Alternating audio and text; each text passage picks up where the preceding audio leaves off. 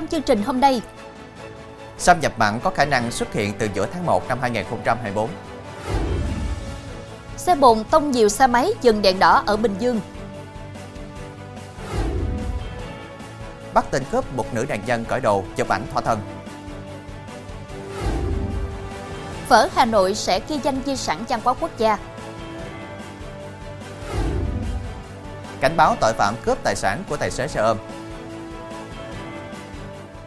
Quý khán giả đang theo dõi chương trình Cửa sổ Đồng bằng phát sóng lúc 18 giờ mỗi ngày trên đài phát thanh và truyền hình Bến Tre.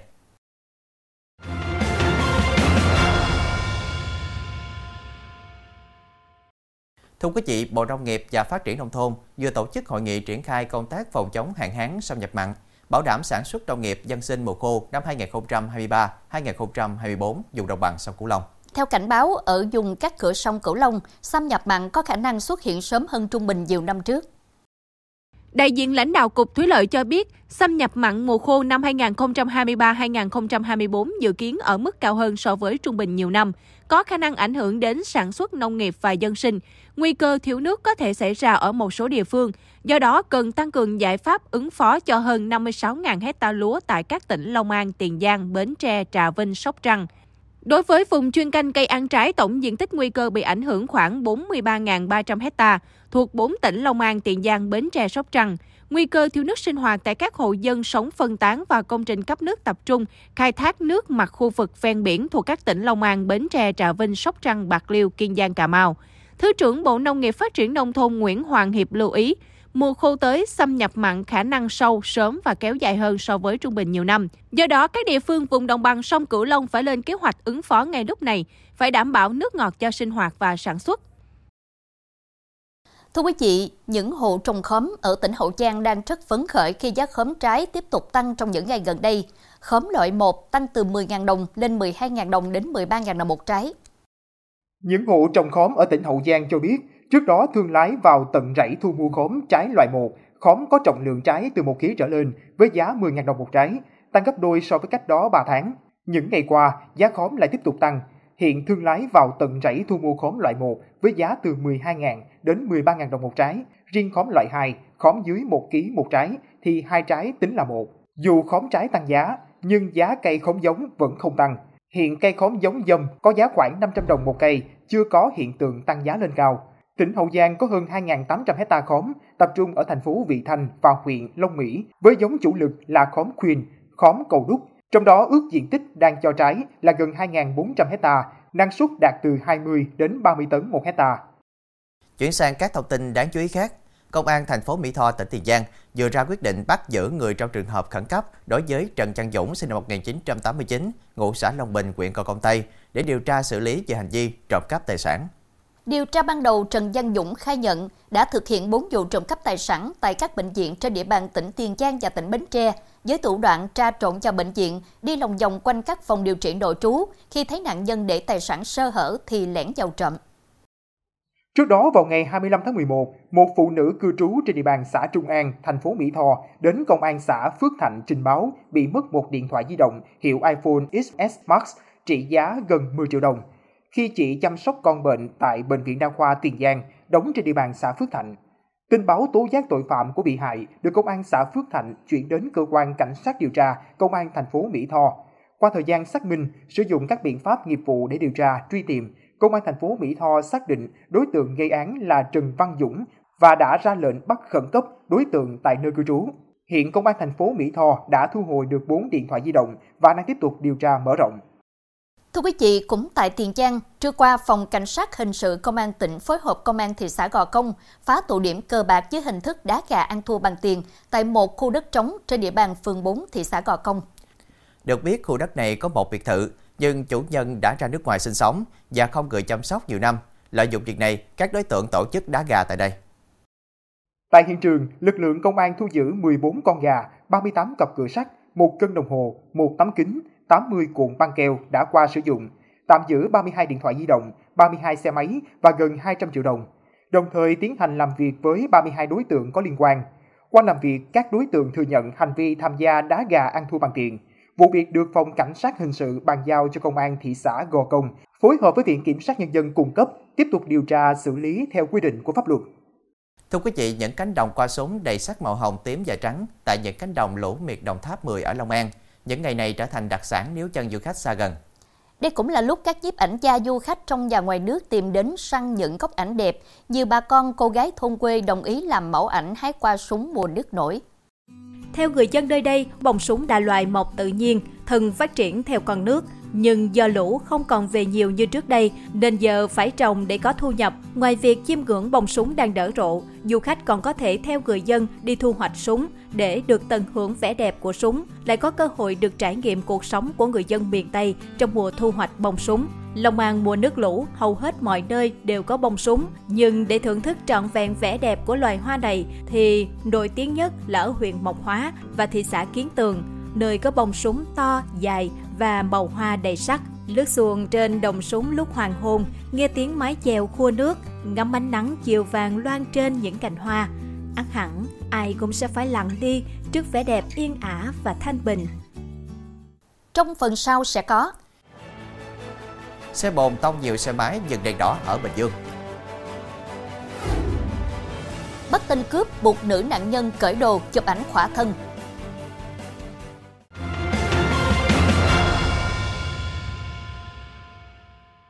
Tiếp nối chương trình với thông tin về tai nạn giao thông. Sáng nay trong lúc nhiều xe máy đang dừng chờ đèn đỏ trên giao lộ Bình Dương thì bất ngờ bị xe bồn từ phía sau lao tới, tông trúng kéo lê dưới gầm. Theo người dân chứng kiến, thời điểm xảy ra tai nạn, xe bồn chạy với tốc độ cao. Khi đến giao lộ thì đánh lái sang phải, dẫn đến va chạm với các xe máy dừng đèn đỏ. Thông tin ban đầu vào khoảng gần 8 giờ cùng ngày, xe bồn lưu thông trên đường Mỹ Phước Tân Vạn, hướng từ Thuận An đi Dĩ An. Khi đến đèn tín hiệu giao nhau với đường Bùi Thị Xuân thuộc phường Tân Bình, thành phố Dĩ An, thì xảy ra tai nạn với ba xe máy đang dừng chờ đèn đỏ. Vụ tai nạn khiến ba người bị thương, trong đó một người bị thương nặng, được người dân đưa đi cấp cứu. Tại hiện trường, một xe máy nằm phía sau xe bồn, một xe bị cuốn vào bánh xe bồn, một xe khác nằm bẹp dí phía dưới bánh trước xe bồn. Nhận tin báo, lực lượng cảnh sát giao thông công an thành phố Dĩ An nhanh chóng có mặt để khám nghiệm hiện trường, điều tra nguyên nhân vụ tai nạn. Thưa quý vị, Công an quận Ngũ Hành Sơn, thành phố Đà Nẵng đã bắt nghi phạm gây ra hai vụ cướp vào rạng sáng ngày 29 và 30 tháng 11. Người này còn táo tợn đe dọa nạn nhân, bắt cởi đồ, chụp ảnh khỏa thân. Nghi phạm tên Nguyễn Hữu Hoàng Phong, 23 tuổi, ngụ quận Cẩm Lệ, thành phố Đà Nẵng. Phong thừa nhận không có việc làm ổn định, cần tiền tiêu xài nên đã thực hiện hành vi phạm tội. Theo điều tra, khoảng 1 giờ 30 phút ngày 30 tháng 11, Phong đeo khẩu trang, mang dao, đi xe máy từ quận Hải Châu, nơi thuê trọ, sang quận Ngũ Hành Sơn. Thấy người phụ nữ 29 tuổi đi làm về khuya, hắn bám theo. Khi chị dừng xe, mở cửa dắt xe SH vào nhà, Phong áp sát, dùng dao khống chế, Tên cướp lục túi lấy 3 triệu đồng và điện thoại, sau đó ép nạn nhân mở app ngân hàng, chuyển 4,7 triệu đồng cho mình. Phong còn yêu cầu chị cởi hết quần áo để chụp ảnh nhạy cảm. Nạn nhân đã chống cự quyết liệt khiến Phong bị thương ở bàn tay trái. Tên cướp bỏ chạy và sau 40 giờ gây án đã bị bắt. Phong khai, bằng thủ đoạn tương tự đã cướp 1,2 triệu đồng và điện thoại di động của một phụ nữ 22 tuổi ở quận Thanh Khê vào rạng sáng ngày 29 tháng 11. Thưa quý vị, vào dịp cuối năm, tình hình buôn bán vận chuyển pháo nổ trái phép có chiều hướng gia tăng. Ở khu vực biên giới, dù các ngành chức năng đã triển khai nhiều biện pháp nghiệp vụ để ngăn chặn, song tình trạng này vẫn diễn biến phức tạp.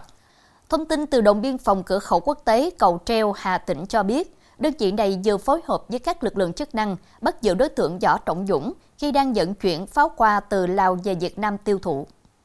Trước đó, trên quốc lộ 8A, đoạn qua xã Sơn Kim 1, huyện Hương Sơn, lực lượng biên phòng Hà Tĩnh phối hợp với Chi cục Hải quan cửa khẩu quốc tế Cầu Treo phát hiện Võ Trọng Dũng, 33 tuổi, ngụ huyện Nam Đàn, tỉnh Nghệ An, điều khiển ô tô đầu kéo kéo theo rơ móc, cất giấu 60 kg pháo nổ trong thùng tự chế trên xe. Tại cơ quan điều tra, đối tượng Võ Trọng Dũng khai nhận đã mua số pháo trên ở chợ Lạc Sao, Lào với giá 10 triệu đồng để đưa về Việt Nam tiêu thụ. Vụ việc được bàn giao cho công an huyện Hương Sơn tiếp tục điều tra để xử lý theo quy định của pháp luật. Thưa quý vị, bất ngờ ập vào quán karaoke Bạch Liêm ở thị trấn Bến Sung, huyện Dư Thanh, tỉnh Thanh Hóa. Lực lượng công an phát hiện 31 đối tượng đang tổ chức sử dụng trái phép chất ma túy. Qua xét nghiệm nhanh, đã có 22 trên 31 trường hợp dương tính với các chất ma túy. Công an thu giữ một túi ni lông chứa ma túy tổng hợp và nhiều vật dụng liên quan đến việc sử dụng chất ma túy. Phòng Cảnh sát điều tra tội phạm về ma túy Công an tỉnh Thanh Hóa đang phân loại đối tượng, tiếp tục điều tra làm rõ vụ án. Theo kết quả điều tra ban đầu, 5 đối tượng đứng ra tổ chức, Được biết, đây là các đối tượng cầm cán, thường xuyên lên địa bàn thị trấn Bến Sung, huyện Dư Thanh để tụ tập chơi bời, mua ma túy về các quán karaoke để tổ chức sử dụng. Thưa quý vị, cỏ lông chim hay cỏ hồng đang vào mùa nở rộ ở Gia Lai. Ở khu vực rừng thông xã Gà La, huyện Đắk Đoa, quang cảnh giống chỉ đã nên thơ vào mùa này lại có thêm sắc màu rực rỡ của cỏ, càng làm khung cảnh thêm đẹp. Chính vì khung cảnh tuyệt đẹp này mà du khách ở khắp nơi kéo về chim ngưỡng check-in. Vì có màu nâu vàng và hơi pha hồng khi có ánh nắng nên nhiều người dân địa phương gọi loại cỏ này theo màu sắc và đặt tên luôn cho đồi là đồi cỏ hồng. Thời điểm nở rộ của loại cỏ này chỉ xuất hiện duy nhất một lần trong năm, từ tháng 10 đến tháng 12 hàng năm. Hai thời điểm được du khách ưa thích nhất là buổi sáng bình minh và chiều hoàng hôn. Ở một giai đoạn này trong ngày, màu sắc của cỏ sẽ thay đổi theo ánh sáng mặt trời và góc độ, khẩu độ ống kính chụp. Ví như vào sáng sớm tiết trời lạnh, nhìn qua ống kính máy ảnh cỏ có màu trắng tuyết, nở thành bông và có bám sương sớm vô cùng đặc sắc. Đến chiều muộn, cũng qua ống kính máy ảnh, cỏ chuyển sang hồng, ngã vàng, rồi chuyển nâu khi mặt trời dần lặn. Thưa quý vị, phở có thể xem là món ăn quốc dân của Việt Nam – Đặc biệt là ở Hà Nội, từ một món ăn giản dị có thể thưởng thức ở bất cứ đâu, phở Hà Nội đã từng bước ghi dấu ấn trong lòng người yêu ẩm thực. Giám đốc Sở Văn hóa và Thể thao Hà Nội Đỗ Đình Hồng cho biết, Hà Nội đang xây dựng hồ sơ đề nghị nghề phở ở thủ đô Hà Nội là di sản văn hóa phi vật thể quốc gia, sau đó sẽ đề nghị lên UNESCO. Tại Hà Nội, từ con đường nhỏ ra đến dãy phố lớn, người dân hay du khách có thể tìm thấy quán phở ở bất cứ đâu. Món phở thường được phục vụ cùng với nước dùng thơm béo, đậm đà, sợi phở dai và một số loại thịt như thịt bò, thịt gà. Dùng kèm với món ăn thường có các loại rau thơm, giá đỗ, chanh và tương ớt. Đây là món ăn thường ngày ở Hà Nội. Mọi người có thể dùng để ăn sáng, ăn trưa hoặc cả ăn bữa tối với vị truyền thống hoặc những cách chế biến mới lạ. Chỉ từ những bánh phở trắng bệnh, người Hà Nội có thể làm ra hàng trăm món ăn hấp dẫn, quyến rũ, từ hương thơm đến mùi vị.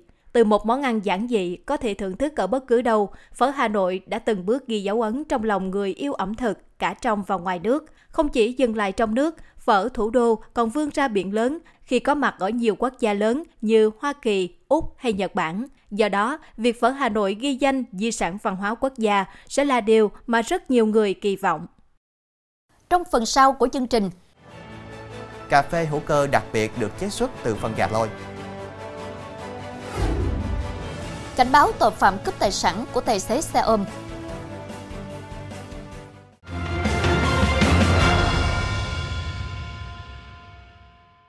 Chuyển sang tin thế giới, Thưa quý vị, hoạt động của con người đẩy nhanh chu kỳ muối tự nhiên khiến nồng độ các ion muối ở sông suối tăng lên đáng kể trong 50 năm qua. Sự thay đổi độ mặn khiến tính chất hóa học của các dòng sông cũng biến đổi lớn, ảnh hưởng đến chất lượng nước và sức khỏe của con người. Theo nghiên cứu được công bố trên tạp chí Nature Reviews Earth and Environment, trong những thập kỷ gần đây, con người đã đẩy nhanh chu kỳ mặn hóa tự nhiên một cách ồ ạt thông qua việc khai thác và phát triển đất đai, khai thác muối và đưa nó lên bề mặt trái đất nhanh hơn các quá trình tự nhiên nồng độ của các ion muối đã tăng lên đáng kể ở sông suối trong 50 năm qua, trong khi hiện tượng nhiễm mặn do con người gây ra đã ảnh hưởng đến khoảng 1 tỷ hecta đất trên khắp thế giới. Tuyết rơi dày bao phủ các đường phố ở Buffalo, New York khi một cơn bão tiếp tục càn quét nhiều khu vực ở vùng Đông Bắc nước Mỹ. Tuyết dày cản trở hoạt động giao thông và ảnh hưởng đến cuộc sống của người dân trong khu vực. Chính quyền cảnh báo người dân hạn chế ra ngoài khi tình hình thời tiết xấu đi. Buffalo, thành phố lớn thứ hai của bang New York, là một trong những nơi chịu ảnh hưởng nghiêm trọng nhất trong đợt bão tuyết đang càn quét khắp nước Mỹ. Sở thú thành phố London, Anh đã bắt đầu đếm ngược đến ngày lễ Giáng sinh bằng việc trang hoàng lộng lẫy, một Giáng sinh đích thực chỉ dành cho các loài vật trong vườn thú, khi các cư dân ở đây được nếm trước những món ăn ngày lễ. Các cư dân nhí của vườn thú London khi được trao cơ hội không thể kiềm chế được mà phải khám phá ngay tháp lịch đếm ngược đến ngày Giáng sinh. Trong khi các cư dân khác thì thể hiện khả năng lấy đồ ăn từ những túi chứa mang đậm phong cách Giáng sinh. Và vườn thú cũng không quên tôn vinh các cư dân của mình trên chính cây Noel. Ngoài ra, vườn thú còn tổ chức các hoạt động làm đồ thủ công, nướng kẹo xốp và các buổi nói chuyện về động vật. Tất cả là để các gia đình có thể cùng đến tìm hiểu về hoạt động bảo tồn động vật vào dịp Giáng sinh này. Brazil chưa tìm thấy ngỗng đẻ trứng vàng nhưng những hạt cà phê chiết xuất từ phân của Zaku, một loại gà lôi sống trong rừng nhiệt đới, giúp nước này sở hữu một trong những loại cà phê đắt nhất thế giới. Tại Bách hóa Harrods ở London, Anh, một ký cà phê phân gà lôi có giá hơn 6.000 đô la Mỹ. Quy trình làm ra hạt cà phê đòi hỏi nhiều công sức nên giá thành của chúng rất cao. Là người tạo ra sản phẩm cà phê phân gà lôi, ông Henry Slubber chia sẻ. Brazil là nhà sản xuất cà phê hàng đầu thế giới, gã khổng lồ Nam Mỹ, đang đánh bóng hình ảnh của mình tốt hơn để chứng tỏ rằng Brazil có khả năng sản xuất cà phê mang hương vị không giống một nơi nào khác.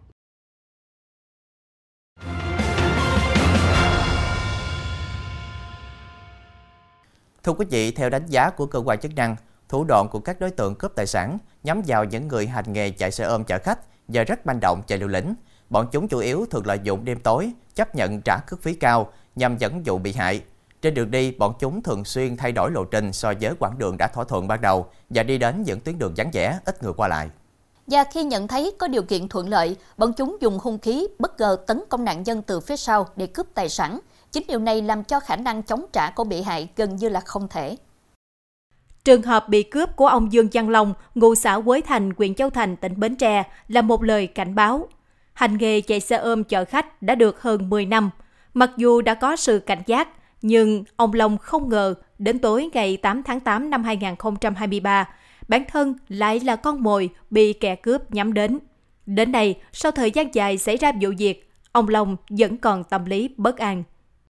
Thì bắt đầu là đi tới đó cỡ 8 giờ à, mấy à, là vẹo vô hẻm là nó xiết cổ tôi rồi bắt đầu cái là tôi mới xỉu ờ, kiểu như xỉu như chết rồi á nó mới lấy xe lấy giấy tờ này kia rồi ờ, tiền với ờ, đời điện thoại kia nó đe, nó lấy đi qua quá trình khẩn trương, tích cực điều tra, Công an huyện Chồng Trơm đã làm rõ được thủ phạm trong vụ án trên. Đó là Nguyễn Hữu Khánh, sinh năm 1994, ngụ xã Long Định, huyện Bình Đại. Tên này khai nhận do bản thân thiếu nợ nhiều người nên đã nảy sinh ý định cướp tài sản. Chiếc xe máy cướp được của nạn nhân, Khánh chạy đến thành phố Hồ Chí Minh cầm được 8 triệu 500 ngàn đồng rồi tiêu xài hết. Sự manh động, liều lĩnh của tội phạm này còn thể hiện ở chỗ không chỉ lợi dụng đêm tối mà ngay cả ban ngày chúng cũng dám gây án. Anh Trần Chí Thảo, ngụ tỉnh Đồng Tháp, tài xế xe công nghệ cũng vừa trở thành nạn nhân của bọn chúng. Trưa ngày 9 tháng 10 năm 2023, anh Thảo được một thanh niên thuê chở từ thành phố Hồ Chí Minh về tỉnh Bến Tre với tiền công hậu hĩnh. Điểm đến là khu vực dòng xoay Tân Thành thuộc xã Sơn Đông, thành phố Bến Tre. Nghĩ được trả giá cao, địa điểm lại rõ ràng, đông người, nên anh Thảo đồng ý. Tuy nhiên, khi cả hai đến khu vực cầu Rạch Miễu, đoạn qua xã Tân Thạch, huyện Châu Thành, người này yêu cầu anh chạy xe vào đường dẫn hai bên cầu, rồi bất ngờ dùng dây sạc điện thoại từ phía sau siết cổ anh Thảo, làm anh té ngã. Y cướp một xe máy, hai điện thoại di động cùng số tiền trên 10 triệu đồng. Trong cướp xe là có khoảng 10 triệu. Em trả trả tiền nhà nghỉ và trả nợ.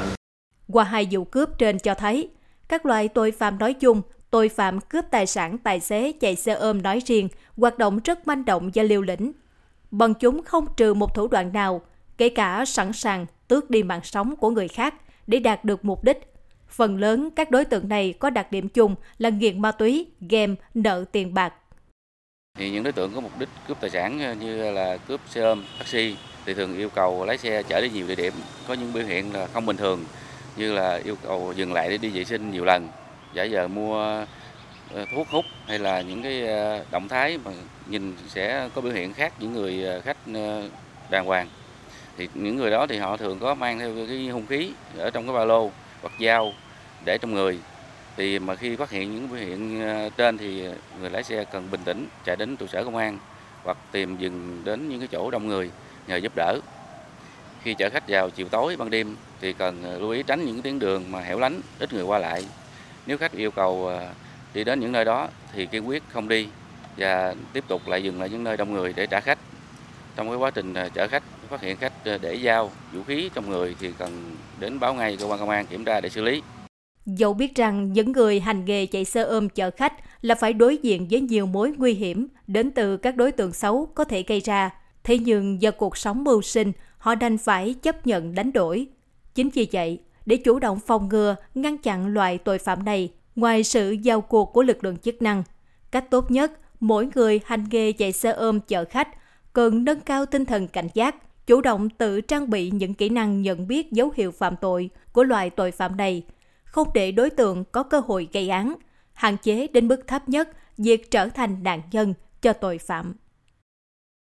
Thông tin vừa rồi cũng đã khép lại chương trình hôm nay. Hẹn gặp lại quý khán giả vào lúc 18 giờ ngày mai trên đài phát thanh và truyền hình Bến Tre. Chí Tình chào đăng Trang, xin kính chào tạm biệt và kính chúc quý khán giả có những ngày cuối tuần thật nhiều niềm vui.